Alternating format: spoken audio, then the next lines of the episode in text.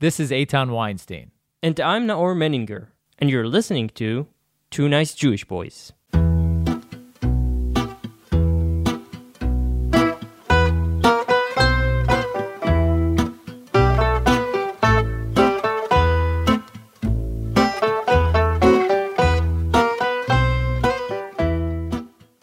You make me feel like a natural woman.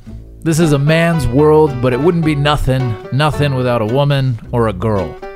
Ladies and gentlemen, what does it mean to be a woman or a man? Are these even inherently different, or are these labels slapped on us by society dictating how we're expected to behave, how we should talk and walk, and how much we should earn? Dr. Sarai Aharoni is a lecturer and researcher in the Gender Studies program at Ben Gurion University of the Negev. Her research deals with gender, feminism, and international relations with a focus on the effects of the Israeli Palestinian conflict, on the status of women, and the participation of Israeli women in peace talks, non governmental organizations, and civil activity for peace. We are thrilled to be joined today by Dr. Sarai Aharoni to discuss women, men, and everything in between. Thank you so much for joining us. How are you? I'm fine. Thank you for inviting me. Sure. Gladly. Um, so, where do we start? I, I went on to, onto you on Twitter because uh, I don't know what, what was the context, but somehow I I was exposed to a, a piece you wrote, a research uh, you you did about the involvement of American sailors, the influence of American sailors who came for decades here in the port of Haifa, I guess, and how they influenced uh, the local culture, economy, uh, maybe maybe more. So, what's that about? Well, I was um, I was really glad that you wrote me on Twitter because this piece of um, research that I did is actually one of the, my less known um, articles in English. In Israel, it did receive some attention, and um, and it tells the story, a, a very important story, of Israel-U.S. relations that is not part of the official narrative of um, you know this. Um, um, the, this deep and strong relationships between the two countries, and um, I followed the history of naval port visits, the U.S. Sixth Fleet. I don't know if you know, but the the, Amer- the U.S. Navy is is really divided into different fleets, and each fleet has um, a theater or a, a, place of operations. And um, from for, from 1973, basically, the Mediterranean um, has been part of or under the the uh, presence of the Sixth Fleet.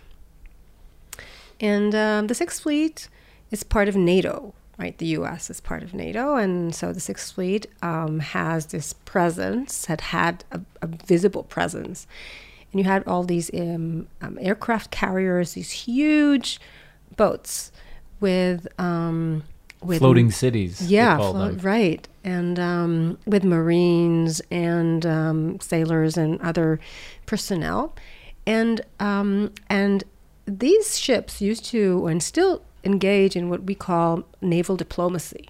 So naval diplomacy is, is was a very important component in the Cold War, where the Russians, the Soviets, and also American Navy used to travel in different ports and kind of show the flag, right? They're showing physical presence, which is, and this is an empire. Can I tell you a short story about? Sure. So when I started to do this research, it was about local history. So the way ordinary people in Haifa remember these visitations. So I used to for about That's before Tinder. Oh, yes, of course. It's really these the, the visits officially started in 1979 after the signing of the Israel Egypt peace accords and they continued until 2001. So we're talking about um, like 20 more years where every year, like around between about 30,000 American personnel, Navy personnel would come. 30,000? Yes. To Haifa port and spend between somewhere between four days to, to two weeks. 30,000, it's like these are now we're getting into metrics. Thirty thousand uniques or thirty thousand like uh, visits? visits. Some You know what I mean? Day, but visits, day, days of visit. Uh, we're um, well, thirty thousand days. We're talking about about two hundred fifty days a year where you had some kind of an American military vessel in the. Haifa port, okay. Mhm. and we're talking about this huge economy that developed over time around these visits. We're talking about formal economies like, um, you know, just um, um, a lot of um, food that was purchased for the for these um, boats for the aircraft um, carriers. bars, cafes. Yeah, that is These part of the carriers- informal. Ah, okay, Ah. that's the informal. Okay. The aircraft carriers, I think they carry. I read somewhere around four thousand Yes. people. Yeah, it could be five thousand It's a people. city. Five thousand. Yeah. Yeah. Floating cities. Yeah. Yeah. So I was talking to people, and some of them were very young. And one of the the most one of the kind of most impressive memories that someone shared with me was from I think um, probably 1980 or 1981. Uh, so not so long after these visits started, um, a, a person who he told me that he was young. He was maybe 11 or 12, and his father he was a sailor. And his father was able to get him both of them to go on a tour on this uh, one of these aircraft car- carriers. And he remembers very clearly the tour itself but he also remembers that for him it was very clear that he was on um, like a spacecraft, like a, on, on he, he, he it was just when star wars was kind of the original star wars movies Mm. so for him I can't remember the name of the air, the, you know, the Star Wars. Um, X, the X ring or X. No, the the hope. The okay, yeah. ah, the movie or the aircraft? The aircraft in the movie. the yeah, the, The you know, one that was the Harrison Ford. something, no, no? the X-wing is just a little one. The Ah, big it- one that uh, Harrison Ford drives.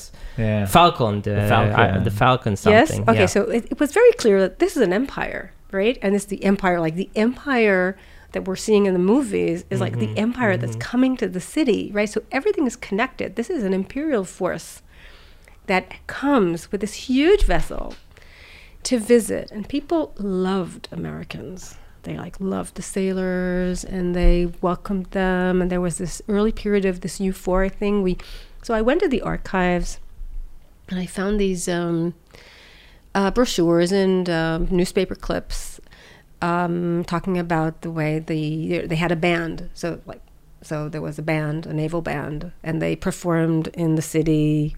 So people came to hear the band, and they had these baseball matches between the baseball um, team in Kibbutz Usha with the baseball team on the aircraft carrier, right? So all these kind of cultural events and the sailors they used to walk with their uniforms, white uniforms, like beautiful uniforms and hats, and they used to give these presents like Zippo, um, Lighters. Zippo lighters, and hats like caps. I, I I was able to trace some of these objects that remained. Um, but then after a few years, kind of a darker side um, of these these these visits developed this darker side because many of the this person the, the personnel were only men, I guess. yeah Almost only men.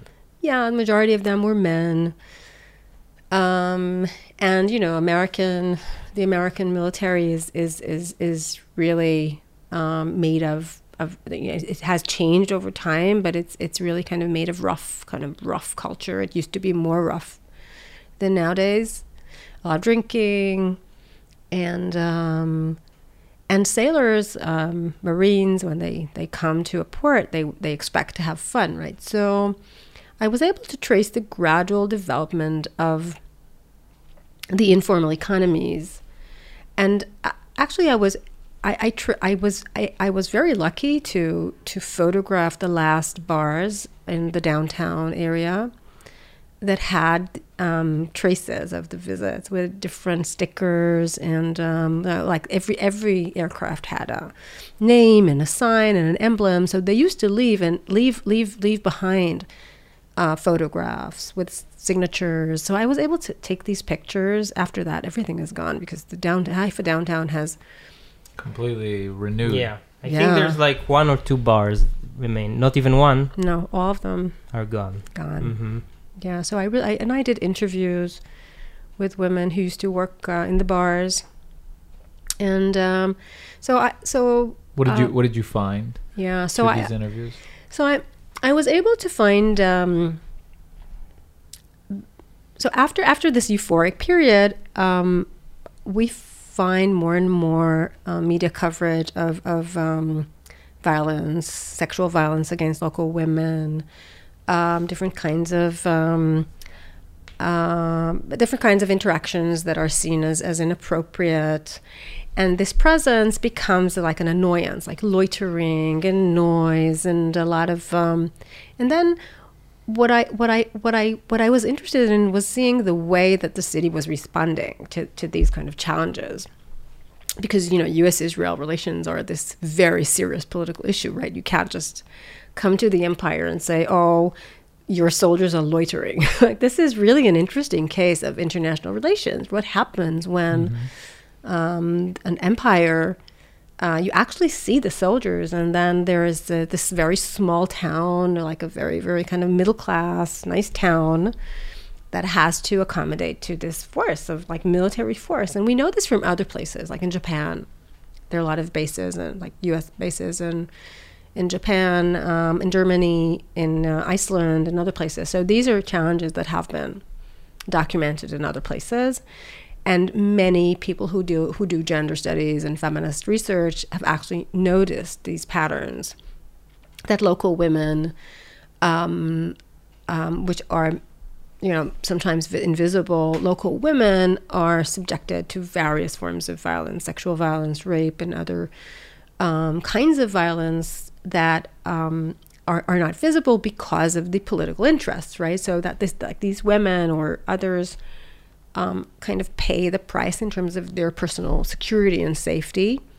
I was able to find um, one specific uh, case that was like a, brought to the courts of a, um, a rape case, um, in in which it was really very hard to reach an, to reach um, um, like justice.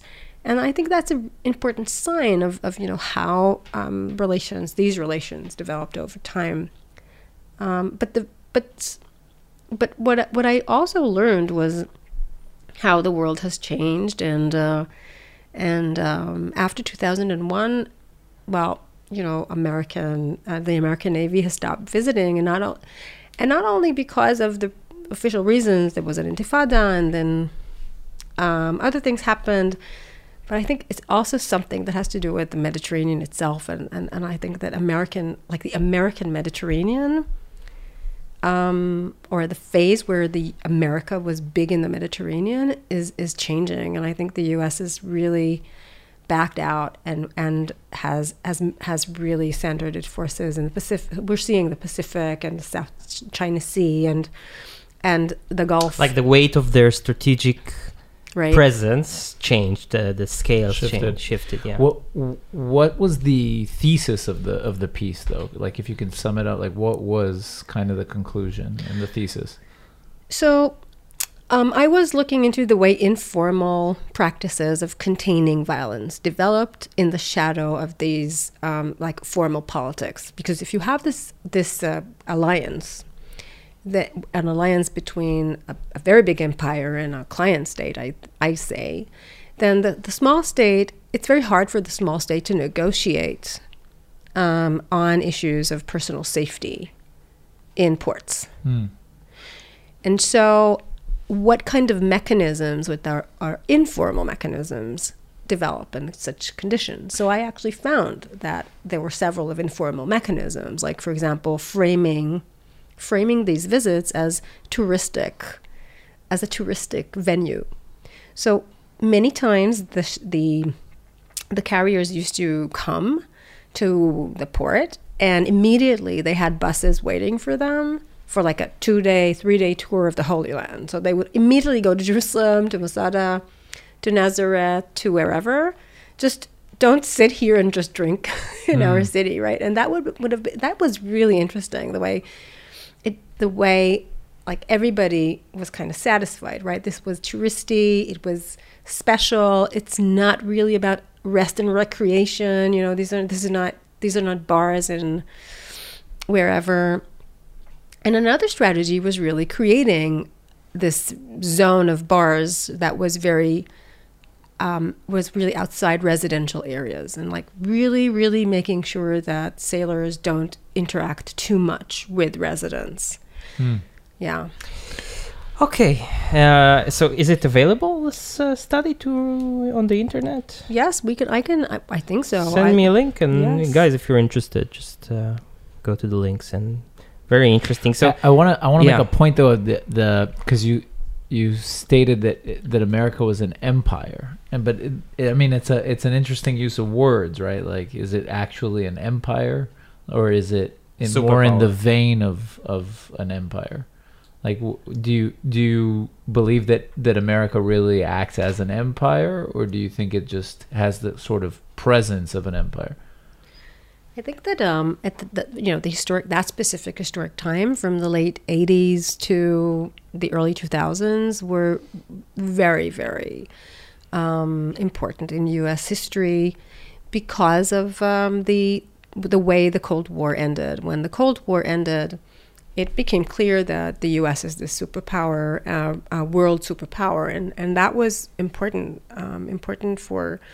um, global politics. And I think the you know the impact of the U.S. Um, at at the later half 20th century, early half the 21st century is clearly an imperial, um, like this is an imperial footprint, whatever. Yeah. because the empire for me has connotations of you know like controlling non-sovereign territories and the population there not have not having citizen status and like direct control. You're yeah think- you're thinking like the of a- roman empire Yes. or the or, the, or England. or the british empire yeah meaning control it you know the british empire was in india they they controlled that that country it wasn't a sovereign state that, Why that go so far? they were they were in they israel were here, yeah. and and nobody in that territory has voting rights you know in the british empire or ha- has the ability to democratically the U.S. does control. Guam and uh, yeah so there are territories where you could Yeah. say okay there are t- but But they're small. they're very- like yeah relatively to the empires that we know throughout history. And uh, you're not talking about those areas. You're talking about the mediterranean. Yeah. Well, empires is empire is a very interesting concept. There are we have different there are different kinds of empires and um, and and there are different kinds of control of resources and populations. And uh, not e- every empire is is uh, has direct or exercises direct power. For example, you know, even the British Empire had ruled was able to rule through a series of um, companies like economic companies or um, um, you know the the West Indies Company. That was um, an imperial um, force, but uh, it was not directly ruled, um, directly ruled from Parliament or had. So, so I think different empires um, co- empires come in different ways, and um, and I think America. Uh, in terms of a like a cultural concept, there was um, in the the late 80s um, i think they had these um, events like america week in the supermarket they were bringing here. yes they had these oh we're Guys, bringing we didn't have McDonald's till I think uh, 91 and it was a huge event yes uh, when McDonald's came here. So so and and I think people don't realize that in the 70s, in the 80s, even in the 90s, people didn't travel much outside of Israel. So when like they were like aliens. yes Like people, you know, they they never saw an American. never they've never seen and they've never seen black americans that was something interesting that came up again and again the fact that there were black americans that people were actually here Yeah. yeah So are there kids in Haifa whose fathers were uh, sailors? Did you manage to find someone? Um, I actually I heard I got um, I heard about abortions. You know, abortions in Israel are more accessible than in other places, and um, but I also um, I know of women who married um, who married ex um, Navy personnel that they met as young women in Haifa, and left and live in the U.S. Ah, wow. Yeah. Just today we were in the U.S. embassy. So we, uh, ah, yeah, you're trying we- to. I saw the, you know, we were right outside where all the Marines are, and Yeah. uh, we we got a passport for our uh, our daughter that was just born. So we were. I had a little dosage of the U.S. this morning. Um, Okay, let's segue to other areas of expertise of yours.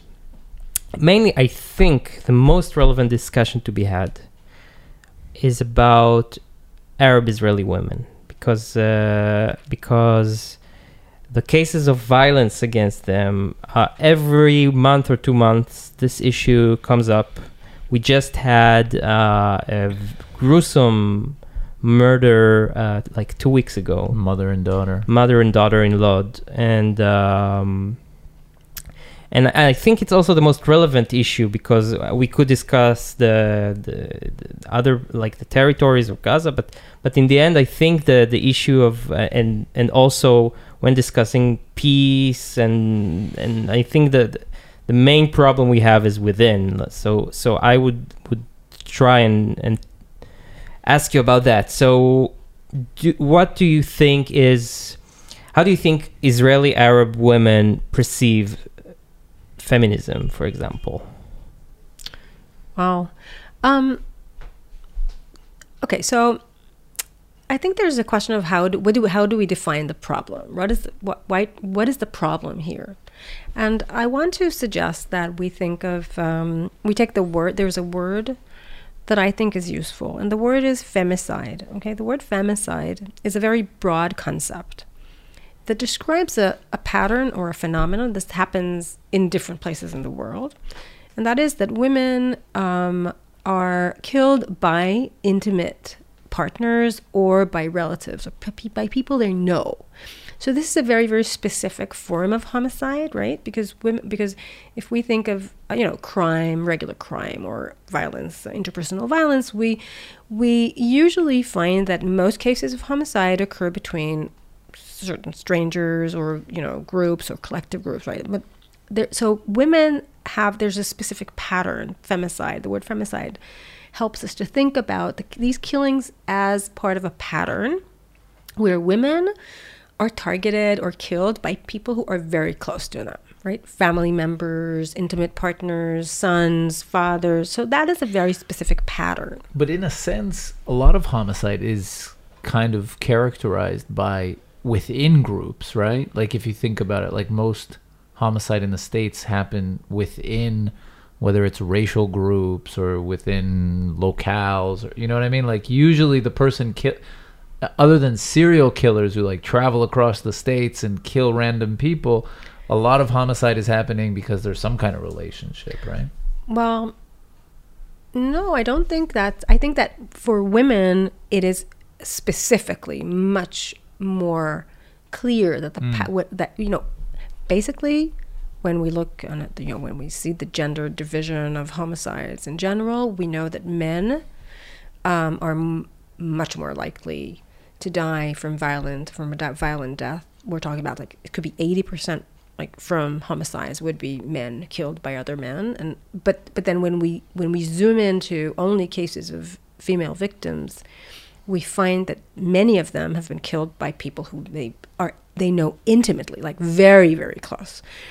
And so that's a very specific pattern. Hmm. But what i want to say is that there's another interesting and important thing that i that i think we should take into account and that is that in many places in the world women who are indigenous or women who are poor or women who suffer from other forms of vulnerability are overrepresented in these femicide cases. So the, what's happening in Israel is actually something that we see in other parts of the world. So if we take statistics in Israel of femicide from the last um, you know 20 years, we don't really have all the statistics, okay? That's another thing. But if we have we, whatever we have, we take these statistics for the last 20 years, we see that um, Arab Israeli women, who are 20% of the population, are actually about 40% represented, eh, like they're about 40% of femicides, which is double the percentage of in, in the in the total society, and then you are right, right? You're saying, okay, so these women are more vulnerable. And um, and then the question is, okay, How long does the stats go? Because I, I would guess that if you look just on the last three years, it would be even more than 40%, no? no, forty percent. Okay. Yes, yes, but I'm you know I'm an historian. You've already noticed I Okay. have this long memory. so um, Yeah, sorry, I, I cut you. yeah, yeah, but I am you know I, I I always prefer thinking about long durée. Okay. I think long durée is is better Okay. always to to understand where we are now. Mm-hmm. We need to think um, before we were born a little bit, right? So think about your time, your lifespan, and take a few years before, and think of that as something you can manage. Um, so we have, uh, so Israel, you know, in 1991, Israel basically um, has the first law that prohibits domestic violence, the anti-domestic violence law. It means that before 1991, it was not illegal for a man to beat his wife. It was not illegal. Didn't you have general laws against violence Yeah. in general?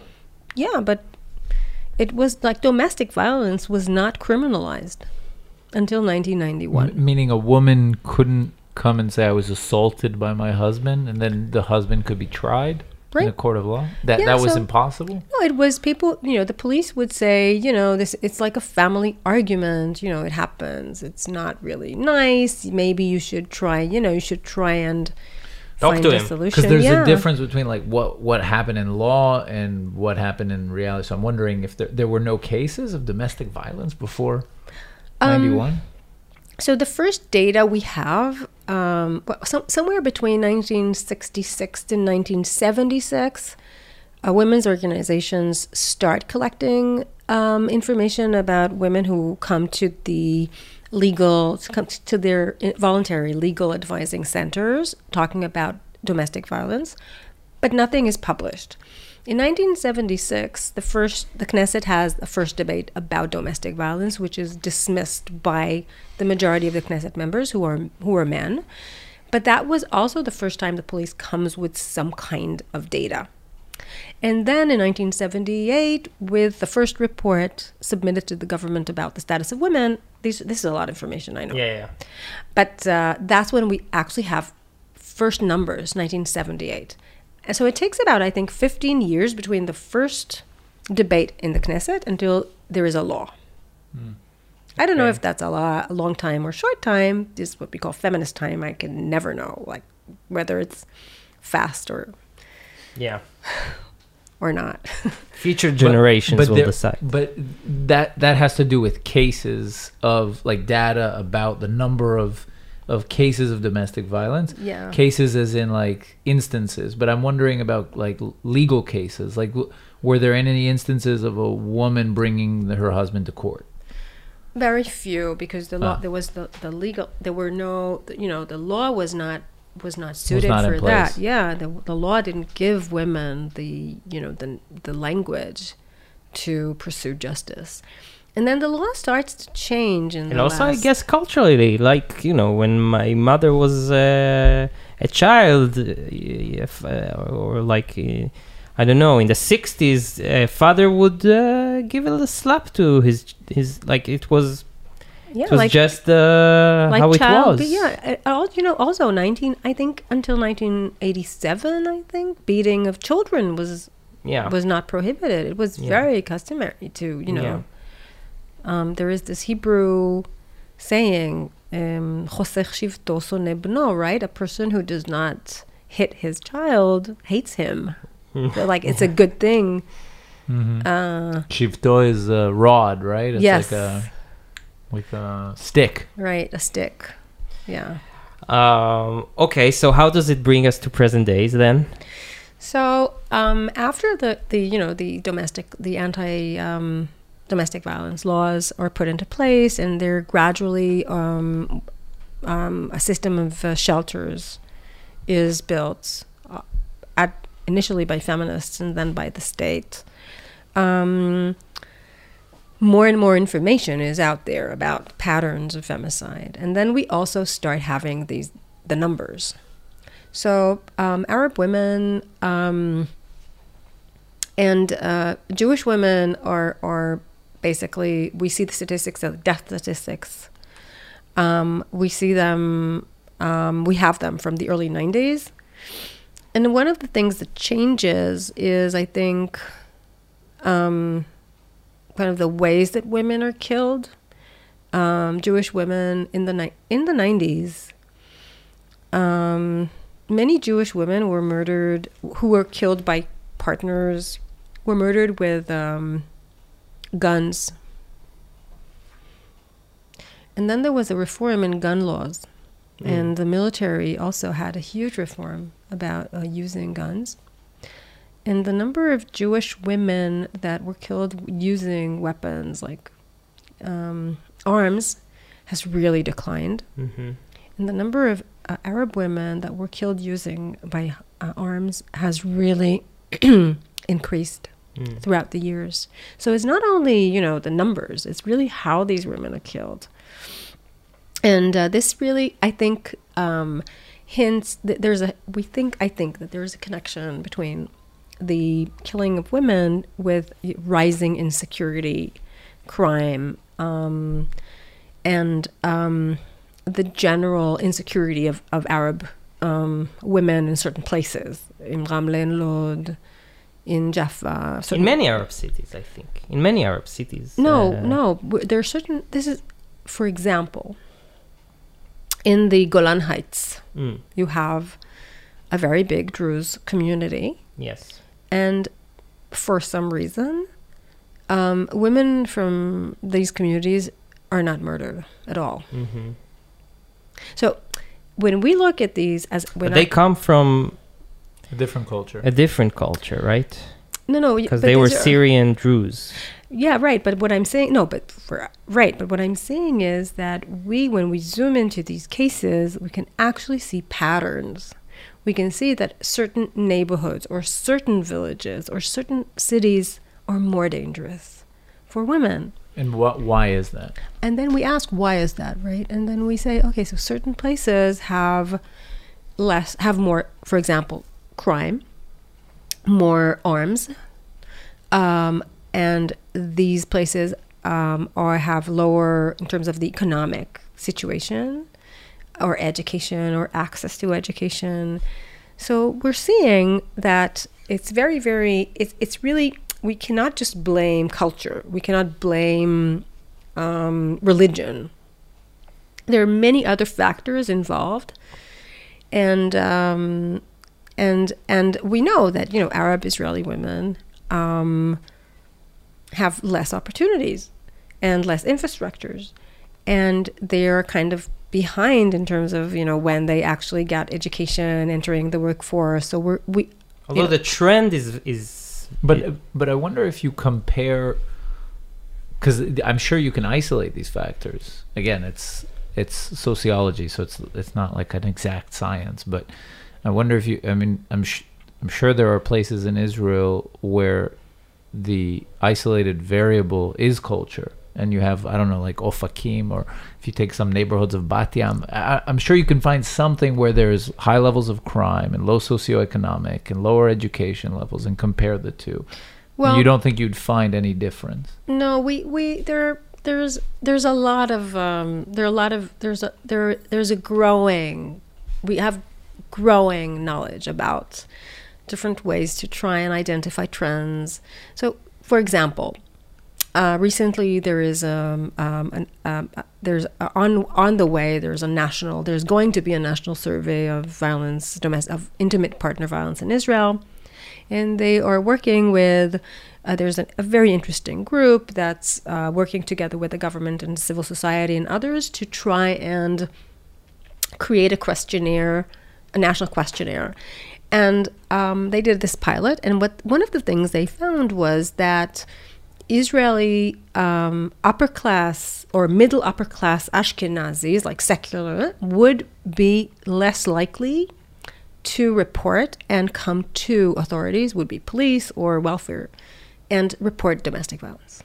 hmm Which means that we don't know.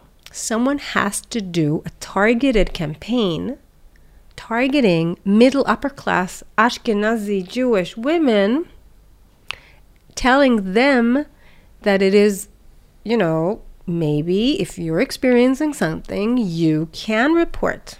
Mm-hmm. But this is not about culture.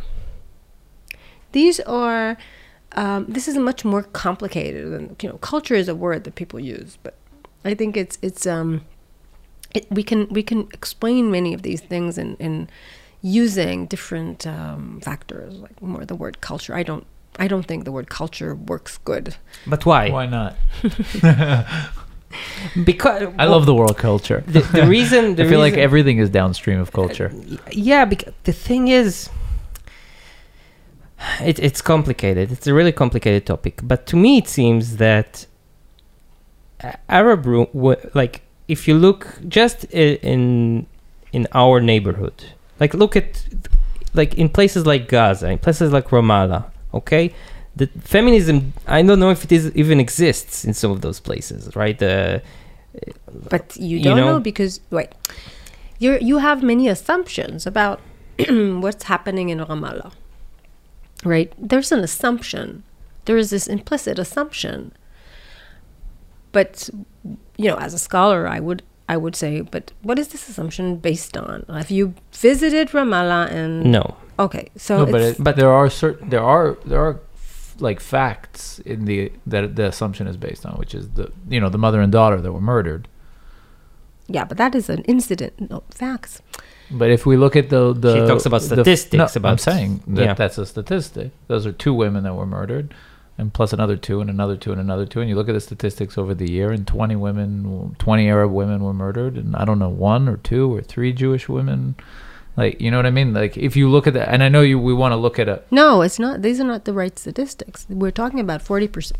Forty percent from the women who were from femicides per year would be of Arab women, which means that the But you're talking about a period of. No, each year. So sixty percent. You're talking about, but the average over a Yeah, period the average would years. be. Yeah. So, for example, the sixty percent are not Arab women. Yeah, but I'm saying the average over 30 years, I wonder how much of that is also attributed to lack of statistic, lack of da- data. Meaning, I assume that in the 80s, there wasn't a lot of data about Arab women being murdered in Arab communities because it was their problem. Yeah.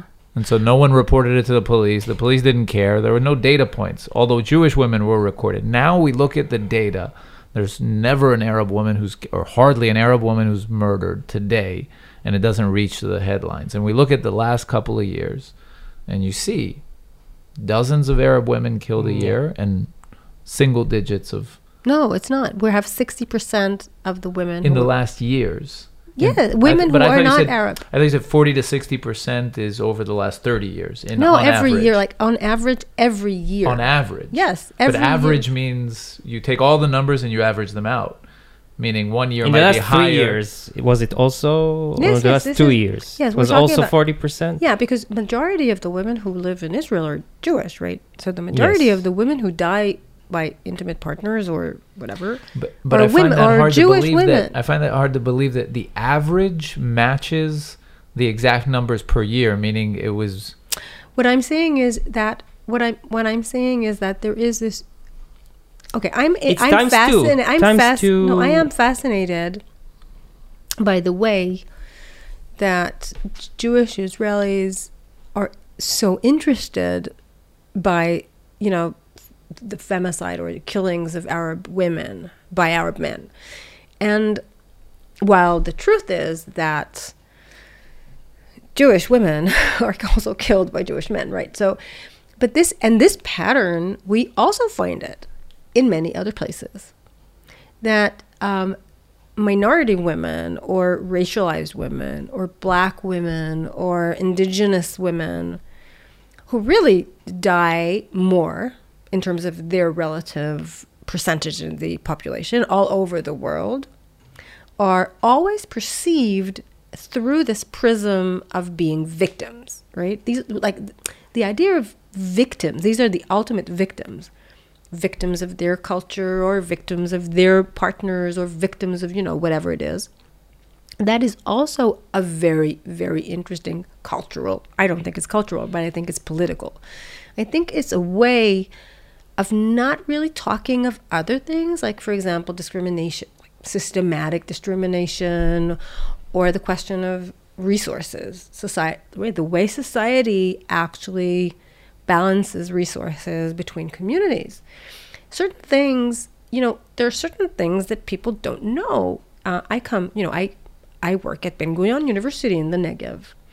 And in the Negev, we have uh, communities um, of Bedouin, Bedouin communities that live very far away from um, health services. And um, young Bedouin women, some of them, they don't have access to any kind of um, like pregnancy services. So they don't when so for example, when they become pregnant, they sometimes they don't see a doctor and they would arrive they arrive to Soroka Hospital without having even one checked one time by a doctor. And so some of these young women uh, sometimes they have these babies that you know they die at birth or the babies are very very damaged and like nobody knew that. Like these women were not they did not see a doctor throughout their pregnancies. And for me like this is it's like state violence. Like what's the problem? Why can't israel have this car like a, a, a medical um, you know, there are these um, medical vans that you can just drive through villages and have women tested or have women get basic services, maternal services. And that's nobody's doing that, right? But those women are okay. Th- let's let's break down this example. I I think um, for people who don't know, uh, in the Negev you have huge populations of Bedouins. Indigenous populations. Uh, it depends because Bedouins by nature were were moving around. Right. So the those Bedouins uh, Are indigenous to the region. They're indigenous to, in the Middle region. East because Yes. because what happened, but historically, is that when the like Bedouins came through Israel or Palestine for for Mm-hmm. centuries, and so it happens that when they formed the borders in '48, those specific ones were happened to be in those specific places. But right. like many nomadic, we have different nomadic communities, Right. like Sami in the northern. of Right, but those are the most famous, I think. What, And- yeah, I, I think, and the, and the, and, the, and maybe the biggest. Uh, no Sami in the north are, but we just Okay. don't live in the Scandinavian, Yeah. so I guess we don't. We're not. um, Ah, he, I, you you mean famous in Israel?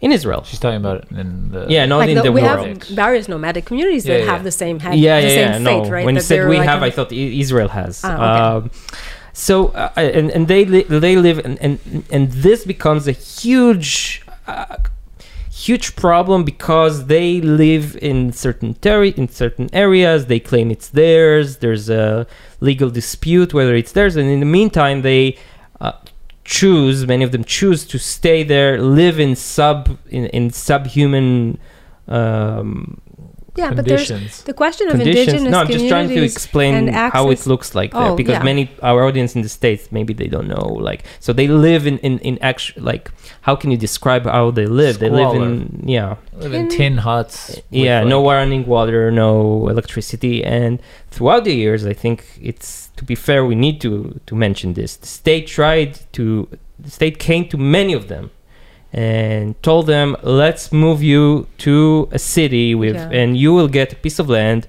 for free you can build a home there and live like normal people Right. um, but you will need to give up your claims Right, basically yeah. and many refused Right, most of them refused And and people who listen to us who come from North America would know that these tensions with indigenous communities and the question of land and the question of property and territories is very similar to that of Native Americans, Native Canadians, you know, First Nations. These are um, debates that are happening all over the world. You know, what are the rights of indigenous populations? This is not only happening in the Negev.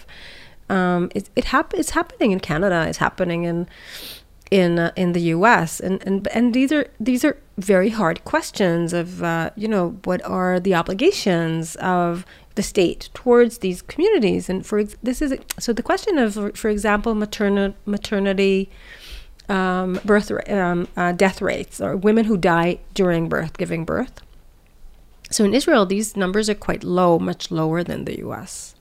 And the U- the U.S. maternal death rates like mater- are, are are quite high, very high, and that is because there is no, um, well, well, you know, health system is just not available as it is in Israel. So that's really why we have so lower uh, maternal birth um, death rates in Israel, because of that we have a good health system, and that really benefits many women. And those are- what are Bedouin the women- difference like what how big of a difference is it is it a big difference Wow, it's huge. Israel, the maternal uh, death rates in Israel, I think, are like four or five per 100,000 births.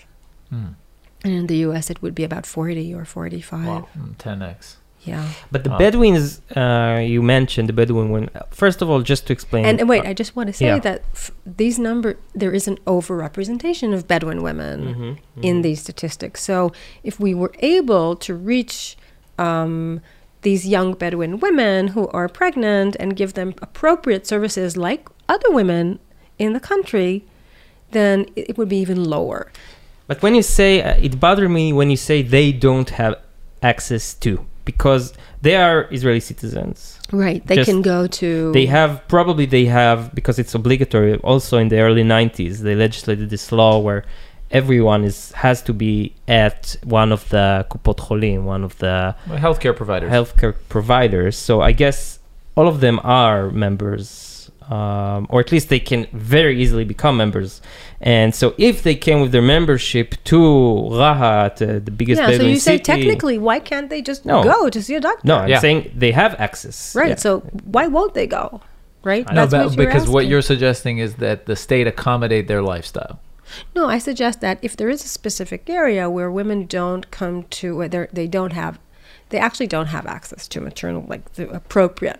So then there are these possibilities that we know that, for example, there is um, um, a moving vehicle. We, we have we have those. The, the state actually have has those um, that can scan. And this is used in the world to to treat women in very peripheral areas. So this is really this is possible and it's not so costly right so but but it's it's more about seeing these women that's what i'm seeing i'm seeing is that the reason that these women are dealing with certain issues of like for example health is really because they are part of a minority that is not being seen right this is something that has to do with the status of arab women in this state But that's where I disagree. And I think that the reason that they're in that position is because their culture is backwards. no, but I- for- in no, seriously, it's wait, hold on. They- I, I they- think that the reason that they're in that situation is because Bedouin culture uh, oppresses women, is violent. they can marry towards five women at once. They marry five women. They Yeah, they but, they, you know- they murder they murder yeah and, and are is- violent towards the women. So there is there is a culture of violence and of oppression towards women that has been that has been which I think also providing these services would is sort of an enabler in any way. But that but even if we can agree that providing the service would would help these women, I think the first cause causality is the fa- is culture and then comes okay maybe the state could help and it doesn't help so there's problems here and we could we could fix that but the fir- the the the major contributing factor is their culture and their education that they that they proliferate through generation through generation by educating their kids in this way and, and, and maintaining it the women there are a tool to make children and and get social security. You're just kidding me, right? No no You're not. No. You're, this is. You're not. You're. Are you really? Do you really think? We're not in the i do academia. but, but but convince me you, otherwise ste- you stepped out of the of the tower, how the No, I ivory just, tower. Because you know, it's like your dialogue now is really the things that we teach in class. Amazing! You can hear, you can have your students Say listen that to the there's these idiots outside and this is what they think and now you're meeting them for the a- first no, what you were okay. So there is this concept of a social script, and social, social or cultural scripts. That is the way we use the word culture, for example, in a more appropriate way. So, what is a cultural script? A cultural script is is like um, the right way to think about a problem. And so we, we hear these scripts from various places, and we we you know identify with them, believe them, re- repeat them in different places. So what you are now, both of you were uh, presenting a very very deep uh, cultural script that is very hegemonic within the Israeli Jewish society. So Israeli Jews tend to think about um, Arabs as backward. And it's a cultural, I'm, I'm just describing the cultural script. They tend to think that Arabs are backward. They tend to think that the reason that they are backward is because of their culture. They tend to connect this axiom of like backwardness and culture with um, the status of women, right? So they tend to see that there's this is connected. And they also connect this to this violent masculinity of Arab men. Now, okay, this is the this is like the box. It's a, it's a box. It's a it's like you open the box and hip the script comes out, and then people just talk about this as if Just say we're cliches. It's- No, it's not a cliche. But it's a, uh, yeah, it's okay. a cultural script. Could it be that there's a cultural script that says that that the reason Arab women are have a higher uh, death birth death rate is because of the state violence that doesn't Yes. I mean could it be that the the Yes. the the So if thought you, the, if the you- ideas that you're representing are from from your research are a cultural script Yes, yes. You can you can if you if you for example go and do uh, research if you're an ethnographer you you study culture and you go and you try to understand the way uh, Arab society or communities talk about violence, right? So how would they talk about it, right? What is their cultural script about the same issue? Then you would also find a cultural script, right? No, but I'm wondering if there's a cultural script in academia. Maybe Of there is a cultural script Yes. in universities, the, the way they talk about. Yes, it is. we- So So everything can be a cultural script. Yes. Now the question is Okay. okay. so when you use these concepts, which are analytic, right? This is an analytical concept. You say, okay, so how do we work with these concepts? Um, and then, well, these are, are serious debates about you know, whether there is truth. What can we know? What is it like? How do we? Act, how, what is? How can we empirically try to trace certain, certain? You know, and and and I think you know me as a feminist scholar, this is really very. This is a challenge because. Israel is a is a you know there is on the one hand Israel is a democracy and there is this sense of this is you know based with the ideas of gender equality and we have women in the IDF and we have women working in the high tech sector and we have uh, women in the Knesset in numbers that are growing right? And we have all these like we can we can say look we've done a lot. There's something here that's really an indication of I gender mean, I've done nothing, but like, yeah, society, Israeli society has done a lot. yeah We can take credit for it, though. yeah so this is this this is like Not it's so like much. Uh, there's this cake and then there's Yeah. layer on the cake there's a certain layer that says look this is what Things are good, uh, yeah better better. right But like we but all is it then want not accurate? Is it? right and then uh, and then you know you have these um, instances where you actually um, have other kinds of statistics right certain like for example when we look at um, sexual violence. So, for example, statistics and reports on sexual violence are very bad. Um, not only in Israel, in other places as well, but that is a serious issue, right? So we have to say, okay, this is an issue. Um, and also, um, young women, many young, you know, I have students and uh, we have many, and they are angry. Like many of them are just angry, and they feel that they live in this macho, very kind of macho um, society.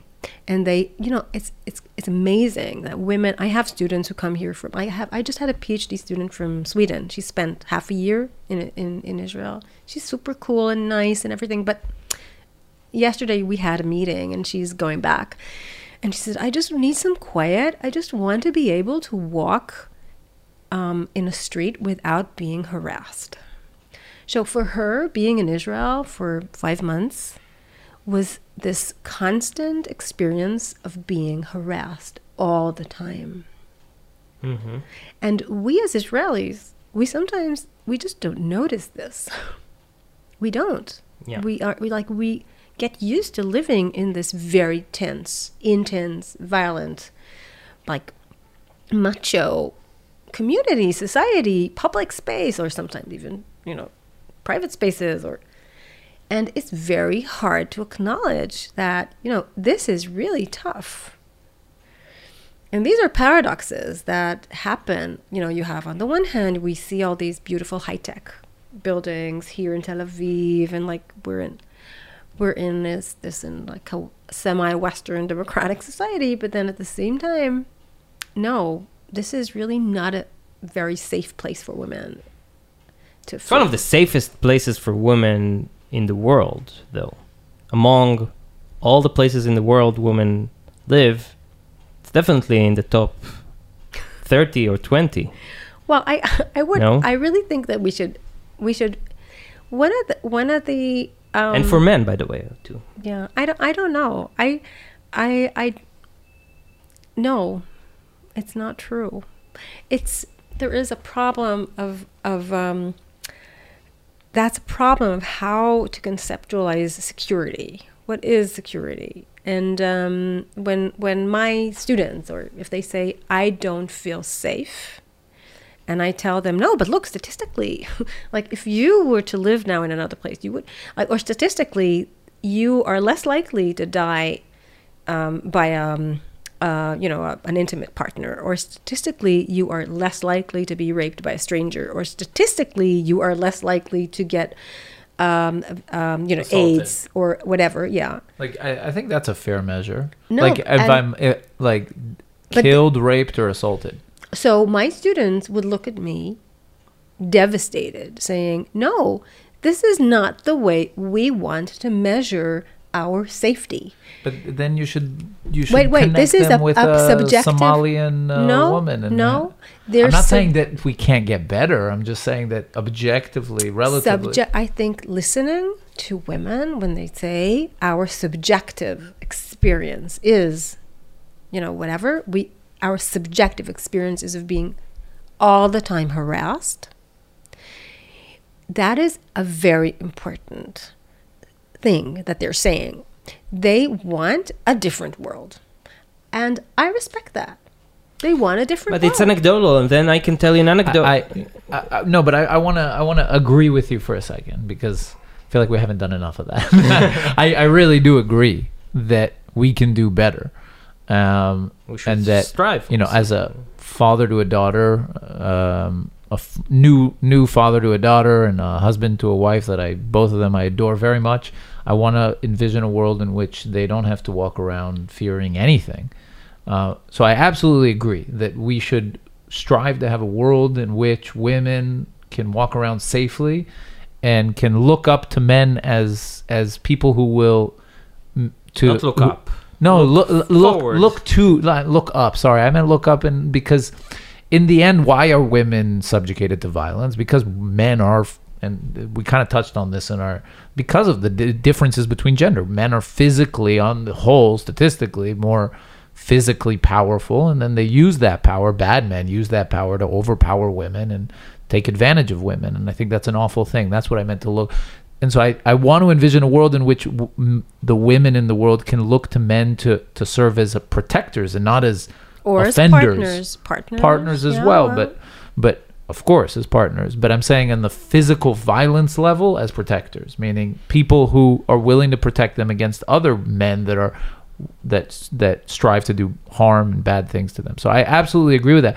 But I think where we differ is that I believe that that not seeing the difference between Bedouin culture and Arab culture on a whole in Israel and, and around the world does takes us in the wrong direction and western culture has taken us over history in the right direction. And that's where i think we're making a mistake is that i believe that it's judeo-christian western values that have carried us to the place where we are today whereas and and not recognizing that dissonance and that difference is But doing you, us do harm Do you really believe that? i do really? i do maybe i'm an idiot but i do Well, you know, It's just a belief.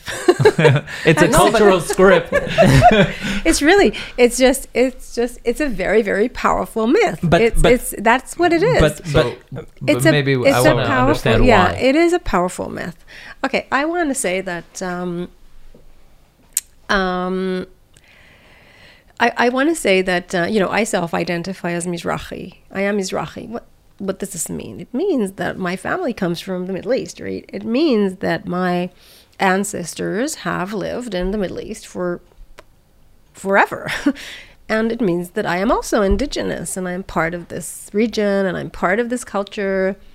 And the reason that I don't speak Arabic the way my father speaks Arabic is just because, um, you know, I was born in a time and place where it was really, really um, inappropriate to teach children, Jewish kids, to speak Arabic, despite the fact that this wasn't the language of my, you know, my my my ancestors that's true for almost all Aliyah, all all of the in Israel, right? Israel. So I think from all countries. Right, but I think that for me, as a person who is part of this region, the fact that I did not have a chance to continue my own culture just because I'm Jewish is something that is very, very harmful in my in the way I see myself, and I feel that I was kind of robbed from a part of my identity by people who see themselves as very, very, you know, Western, enlightened, progressive. Um, and this is, um, I think, a good starting point to understand um, the limitations of enlightenment, right? So, so there are these limitations, and we live in this region where we need to have more complex explanations and understandings of what is it that we're doing here, what kind of culture is it that we're engaging with, and and and you know Israel is is, I think the the one of the good things about Israel is that it's like an experiment, right? A huge social experiment with bringing people from different places in the Middle East, positioning them in a place that has always been historically multicultural. This region was multicultural, and um, and so how do we figure out? We, I, I mean, people in our like our generations, like we need to kind of create the future for others. And how do we figure this out? Do we stick with these kind of dividing perceptions of Western, non-Western, Arab, or whatever, or do we find other ways to talk about these things? Now, I but don't. don't you need shared values to talk? Like if I come, we have many shared values. I live in, you know, I live in Haifa. Mm-hmm. Okay, Haifa is a very mixed city, and there, and and I, and I really believe and think that uh, you know, people I know and work with or meet or whatever, we do have a lot of shared values. I really think that shared that we have more shared values, um, in this country than we think. But when I hear about a family where the father in, in Lod uh, kill, like we hear a lot about uh, murders, for yes, example, because hard. wait, because because the woman divorced, or because the the sister went out with someone I don't know, or because so I, I say to myself, I have nothing in common with those Yes, but- people, Yes, but and, and But so you, but it's I, I, it's hard for me to tell you to, to explain. But, um, we the thing. Okay, but you know what I'm saying, though, right? Like no, but I, I, I'm what I want to I want to tell you something even worse. okay, Something even worse, more depressing. okay, Maybe in the house that you live in this neighborhood, um, in an apartment next to you, there is a father that um, is sexually violent towards his daughter, maybe right? yes, But you don't know it. But what I'm saying is, no, what I'm saying is that violence, right? Violence is something that is very, very hard to conceptualize. And um, it is really hard to learn that people are violent. And so we try to find all these excuses to explain these, these things. Why would a person kill his wife? Why would someone hurt his child? Why do you think? Well, I think that um, there. Well, you know, I'm I'm kind of a realist feminist, and I and I think that um, um, we need to acknowledge that people um, that people have that you know the hum- the human beings could be really cruel and, and bad. And it's it's and we we try to find other explanations but but human beings could be cruel and bad and i think that we that this is something that um, that we can we need to acknowledge to try and change things. We think we can we can we can take this and say look this is um, um, we need to we need to find ways to minimize it could be also But how do you minimize? Like, I mean, yeah, not education, how do you minimize, but I, I guess education, I guess what causes peop- services. what causes people to be cruel, as you define it, right? Yeah. Like so what- I think it could be anger. It could be so. It could be poverty. It could be lack of education. It could be just neglect. It could be Education starts at home when you're zero years old, and that's where But culture what does comes that? Wait, in. what, what does that mean? Lack of education? or lack of access to education. Like because I didn't learn like biology and math and literature, then I. or I'm not trying to. But I'm just trying to understand. No, I what, mean like what- formal lack of formal education. Yeah, but that's what I'm saying. What do I learn in school? I learned how to do Ah. math. I learned maybe uh, in Israel, you it kind of moves over a little bit more into the value arena with like the citizenship, right? Um, uh, and stuff like that. But like, I mean, because I learned like I'm trying to understand what part of education would cause me. to me it's the education at home like my mother is a kindergarten like she has a she's a kindergarten teacher for my entire life and she works with the ages three months to two years so that's actually like when you see her work with those kids um, it, there's a lot of education going on on those two first years about Uh, interhuman relations and violence Yeah. and she teaches them at, it's amazing to see do not she tells like she can tell a, th- uh, a six month year old baby do not Hits. hit this uh, your friend so to me that's education now and that's cultural because when you come from a home that doesn't give a shit about the children because you have 30 children okay you're less likely to to bother and educate them Right. Yeah. Well, But it's also a question of what values you're educating them. also yes yes please sorry Yeah. Well, education is also about formal education. So, what is formal formal education? For example, the numbers of years that a person went to school, right? That would be formal. So, six years of schooling, nine years of schooling, twelve years of schooling versus twenty years of schooling or education, higher education, high high degree. Education is a very important factor when we try to analyze certain, like for example, income. We know that education is highly correlated with income in a person's older life. So if you take a child and you say, okay, this child, his or hers income will be connected to the years of schooling.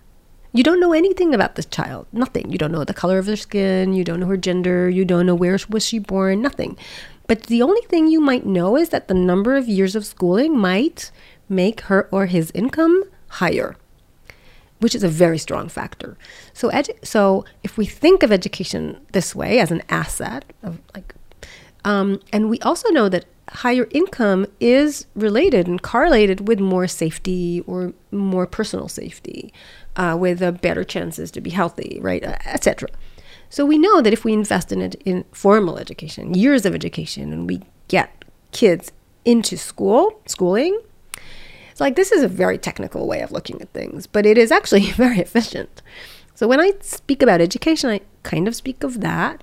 Um, Yeah.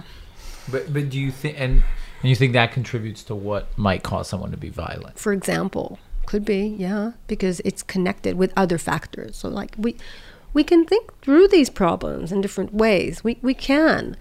If you asked Um, my mother, she would say that when the kid gets to first grade, it's already too late. Like 80% is already said and done. Uh, I, I would say I think that there's two main factors that would cause someone to be violent, and I think one is a lack of control. Either I cannot control my emotions, or my values uh, promote violence, meaning uh, dictate to me that the violence is the right course of action right now. For example, I I would I I would never lay my hand on a woman, right? And that's because I've learned to control my emotions and my values do not tell me to lay a hand on a woman. On the other hand, I could be violent.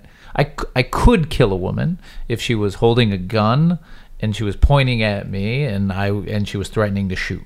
Okay. That my values tells me self-defense. self-defense, right? I could be extremely violent if I was serving in the military of my country and I was fighting a war and I had to bash I don't know someone's head in with a hammer I would I would hope I, I hope I could find this the wherewithal and the strength to do it even though it's a horrific act because that my values tell me that right now this is the thing to do. This is the enemy I'm fighting for my country to protect my home. This is and it's a horrific violent act that I would never do. And but it's because of my values push me to there to to let loose and not to control my violence and to to so I think those are the two things that really cause someone to be violent. Either they they haven't been educated to control their emotions, and two year olds are are literally the most violent people on the face of the earth. Luckily, they're small and controllable, but like, but they're the most violent people. And if you don't educate them to control their violence, then they'll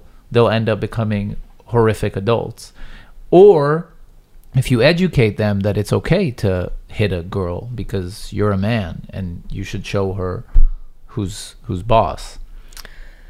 Um, And if she dares threaten your honor by I don't know wearing promiscuous clothing out in town, then it's best if she's put in place.